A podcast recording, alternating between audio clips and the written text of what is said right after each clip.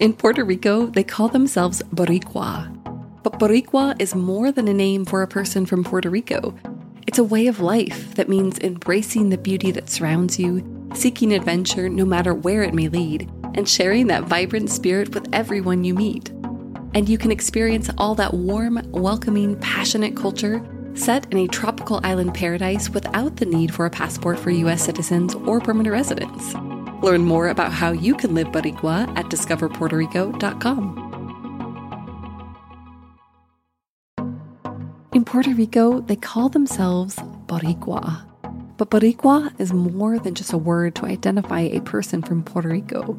It's a way of life that means embracing the beauty that surrounds you, seeking adventure, and sharing that vibrant spirit with everyone you meet. In Puerto Rico, you can experience a tropical paradise with world class beaches. You can immerse yourself in the rich 500 year history of Old San Juan, where there are stunning forts, classic town plazas, and iconic monuments. You can indulge in a foodie paradise with renowned restaurants, seaside kiosks, and an innovative cocktail scene. And you can take in an abundance of natural wonders like El Yunque, the only tropical rainforest in the U.S. National Forest System, all without the need for a passport for U.S. citizens and permanent residents. Learn more about the warm culture of Puerto Rico and how you can live Boricua at discoverpuertorico.com.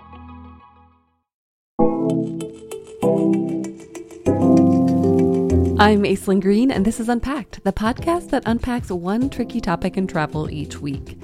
And this week, we're unpacking the Rick Steves Europe Climate Smart Commitment. If you listened to last week's episode, and you don't need to have listened to last week's episode to follow this one, but if you did, you may be familiar with this program. It's essentially a self imposed carbon tax. See, for every traveler who joins a Rick Steves European tour, the company donates $30 to a carefully selected group of nonprofits. And in this episode, we're going to be hearing from Craig Davidson. He's the COO of Rick Steves Europe about these nonprofits how the company selected them, and the really incredible things they've seen come from this program. It's very impressive.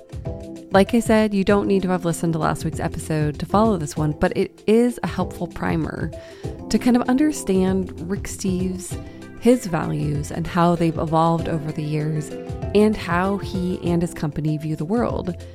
I have found them to be an impressively ethical and sustainable organization, one that I really hope inspires other companies to follow suit. All right, but that's enough fangirling. Let's get on to the show. Hi, Craig. Welcome to Unpacked. Thanks so much for being here today. Well, great. Thank you very much for having me. I appreciate it. Of course. Yeah. I just had a wonderful chat with Rick about his ethics and what led to the creation of the climate smart commitment. And so I am just hoping with you to get into the nuts and bolts of that. And I know that you spent a lot of time on this creating it. And so I would love to start off by just having you explain to our listeners what exactly this commitment is. Well, the climate smart commitment is really, I like to say it's just the embodiment of our values. Rick Steves, Europe, we're teachers first. We like to teach good and thoughtful travel. We're role models personally and professionally. And then we advocate for humanness in a world that's becoming increasingly materialistic or isolated. So we always try to put humans at the center of everything we do when we travel or our programs. And so this this is the culmination to me of all of those values.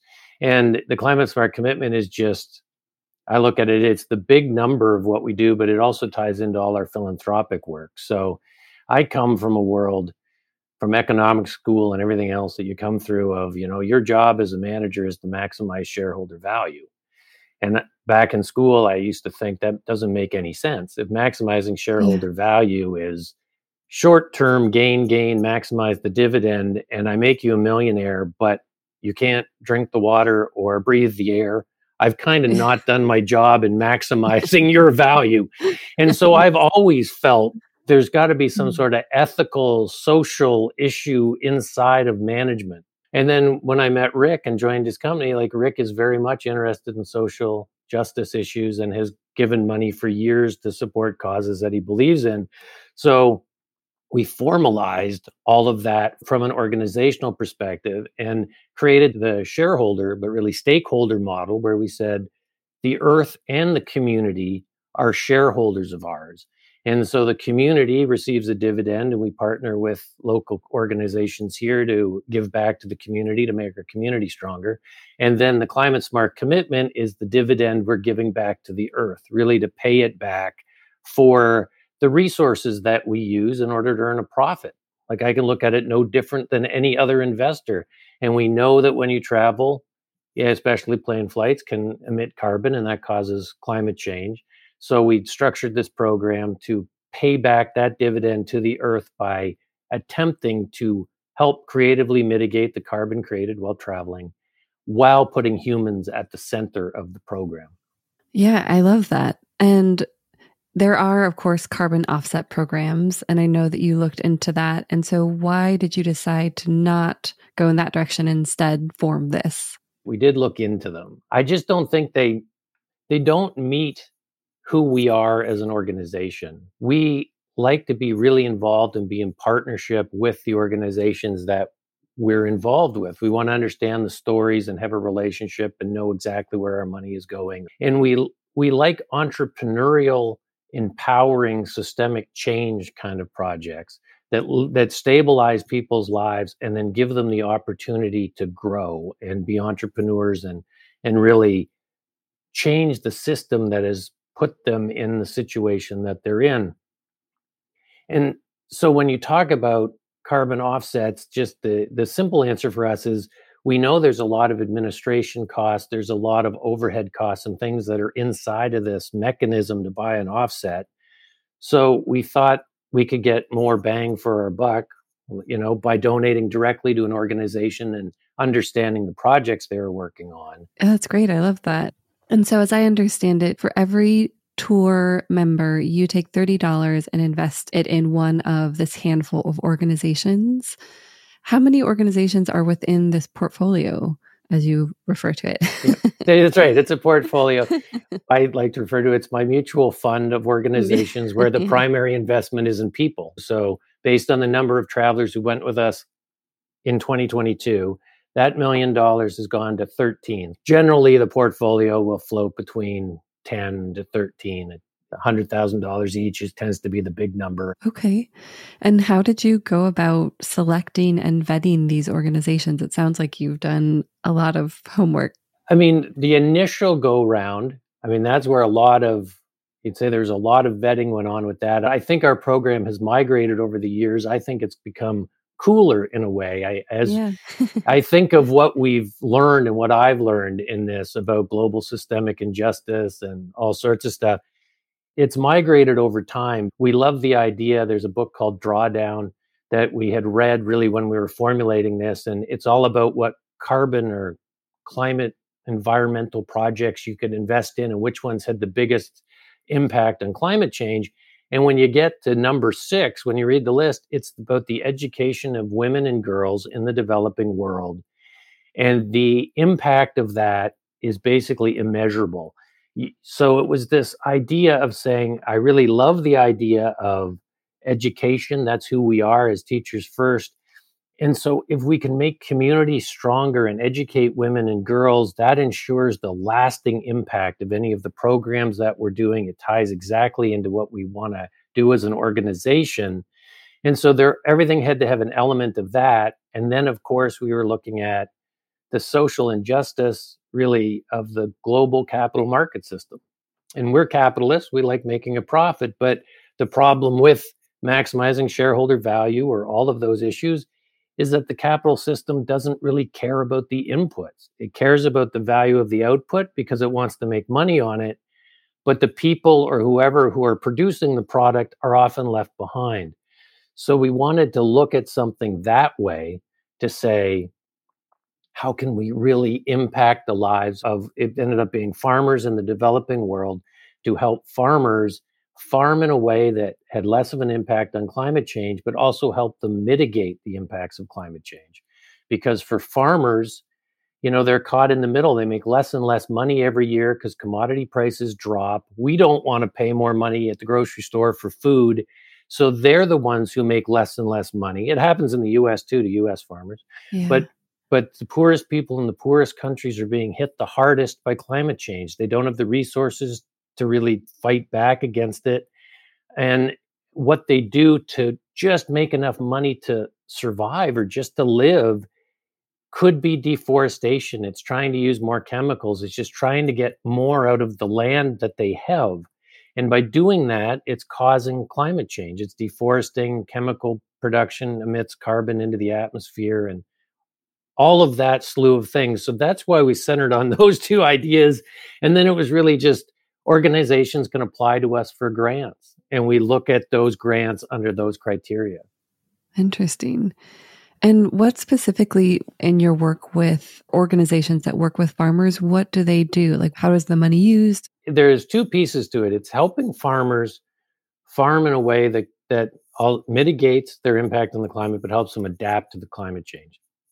I so see. there's that section of it but then the there has to be an ongoing education component so our partners tend to partner with local organizations so this isn't about us showing up and dumping a bunch of money or telling people what to do and keeping ourselves in a project forever. Mm-hmm. This is about organizations partnering with local organizations and local people to bring in the technology and bring in the tools for farmers to farm more efficiently. So it's it's teaching things like organic farming so that if they can make compost, it's as simple as that. If they can make compost, that's now free. They don't have to spend money on chemicals.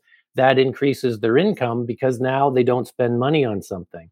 It's an investment in hydroponics. And we like to talk about it. It's an investment because many of our farmers opt into these programs. Many still say, no, the old traditional way of fertilizer and the way I farm is the way I know. Farmers mm-hmm. elect into these programs to become entrepreneurs. We provide that investment. And with hydroponics and water uh, saving techniques, now allows farmers to get through the dry seasons and the droughts and all of you know the crazy weather we see here even in the United States but now they have more than one harvest so now that increases the yield on their land there's no need for them to deforest to try to get more land to plant more crops to make up the income that they're losing through the commodity price if they don't deforest, of course, that helps climate change. So they they can make more on the plot of land they have. But then the next step of it is bringing in technology to help them. A lot of these farmers, because they're stuck in extreme poverty, they live in constant uh, search of firewood. An open pit fire, generally in the center of their house, burns constantly because they have to boil water. That means the kids and women are generally always either going to try to find water or go find firewood. The firewood, of course, is deforestation. You can argue the smoke from the fire is climate change causing carbon emissions, but it's keeping kids from school. So yeah. if we can bring in climate smart cook stoves, and one of our partners has said one cook stove can save the equivalent of uh, 30 trips to Europe worth of carbon.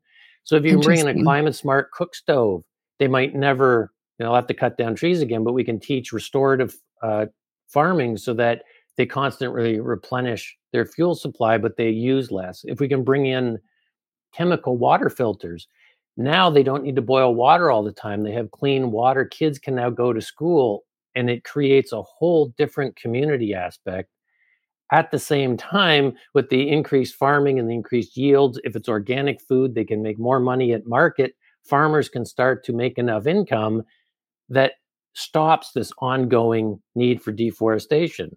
We reforest a lot of nurseries, a lot of replanting, so we can restore the biosphere or the biodiversity of the area to really bring the planet back to where it was. And that way, these farmers can live and thrive in this global market with a reduced footprint. And really, we stabilize, I argue, we stabilize the food supply. Yeah, absolutely. Yeah, because once farmers lose hope, and if they can't farm, they migrate. And that's that's a whole other issue. So we're trying from a systemic point of view, we're trying to say if we tackle this this way, we can help the climate, but we can also solve all of these other side issues that are stemming from just climate change and the impact on farmers. Yeah, I mean that is that's huge and especially, you know, in terms of like global food supply and food security, right? Oh, yeah. so something that we've uh, struggled with at afar and kind of balancing this out. I'm just curious to know your take on this is going back to the idea of mitigation. So, okay, the carbon that we emit by, say, flying to Europe or wherever we're flying to is immediate, but these programs can take a longer period of time. So, how do you view that? I think we we wrestle with it too. You know, it is very hard. There's an the immediacy of offsetting, if you use that term. We don't like to use the term, but it's like that flight. We we just we look at it you know i guess in a in just a different sort of way i, I mean i'm sure that's what you guys wrestle with as mm-hmm. well it's it's like we don't want to get hung up necessary on the intricacies of that immediacy and we want to be accountable for what we're doing and we want to take action so we want to take action now while we try to figure out the rest of these issues because we learn more every day and our program like i said is slowly migrating as we learn more to attack more of these issues. Yeah i mean I, we don't have the answer either. I think what we've settled on is you know encouraging people to offset in whatever way. And I love the program you guys have developed. And also at simultaneously encouraging people to be more thoughtful because we do think that it's important to travel and to kind of, you know, be a citizen of the world and that you learn so much and that there's value in that. But to you know maybe do fewer sh- short flights or if you can take an alternative form of transportation. And then looking at airlines that are really doing interesting things in terms of sustainable aviation fuel and carbon capture and things like that. So i feel like it's like a mix. We've landed on a hybrid. Yeah. I'll say i think that's that's right. And from our travel concepts you know, we've always been very much of when you travel to Europe, stay in a hotel, stay in a place longer than one day. So on our tours, we don't have as much housekeeping as we used to have, but just from the way we travel, we've always promoted public transportation. It's it's about getting to a place and living like a local, staying in local hotels, which have a smaller footprint, staying in local or eating at local establishments so that your money stays in that community and then really impacts the community that you're in. So yeah. we're actually fortunate in that way that we're uh, we've always tried to be. And if you're in Europe, a lot of times you'll take trains between cities if that's the way we're moving. So we're lucky that our style of travel has always had a low footprint. Yeah, getting there. getting there. Yeah. um, I was curious to know what because now any traveler can contribute to the climate smart commitment, right? Like it's not just you you do it still for your tour members, but I as a traveler if I wanted to offset my next trip to say France, I could donate. Do you have a recommendation that you would give to travelers in terms of how to do that? You know, we come back to a lot of what I like to talk about. I think you've just said it too. It's it's about accountability. If you're a citizen of the world, you understand that your actions have repercussions. So if if people take personal responsibility and understand the issues and understand what they can do, then we like to say just be accountable for that. And if you like a project like biofuel or something, contribute to that. If you feel like that's the, the answer, our program matches the values of our organization. So if you like our program, yes, you can donate to us. You can go to our website. It's ricksteves.com. And at the bottom, there's a link to Climate Smart, and your money will be added to our self imposed carbon tax and then mm-hmm. allocated out to the organizations who apply to grants that make it through the grant process.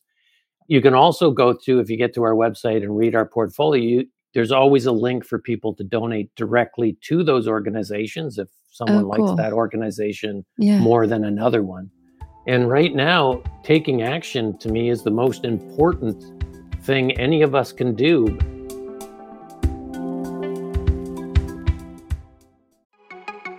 If you're looking for a taste of something new, then I am excited to tell you about Foods That Matter, a new podcast that takes foodies to different corners of the world, unlocking the secrets of the globe's most extraordinary cuisines. Join host and food archaeologist John Robert Sutton, also known as the Indiana Jones of food, on a culinary thrill across the world, where you'll gain deep insights into food culture, a better understanding of food origins, and learn how to discover these culinary treasures all on your own. Follow Foods That Matter wherever you listen to podcasts.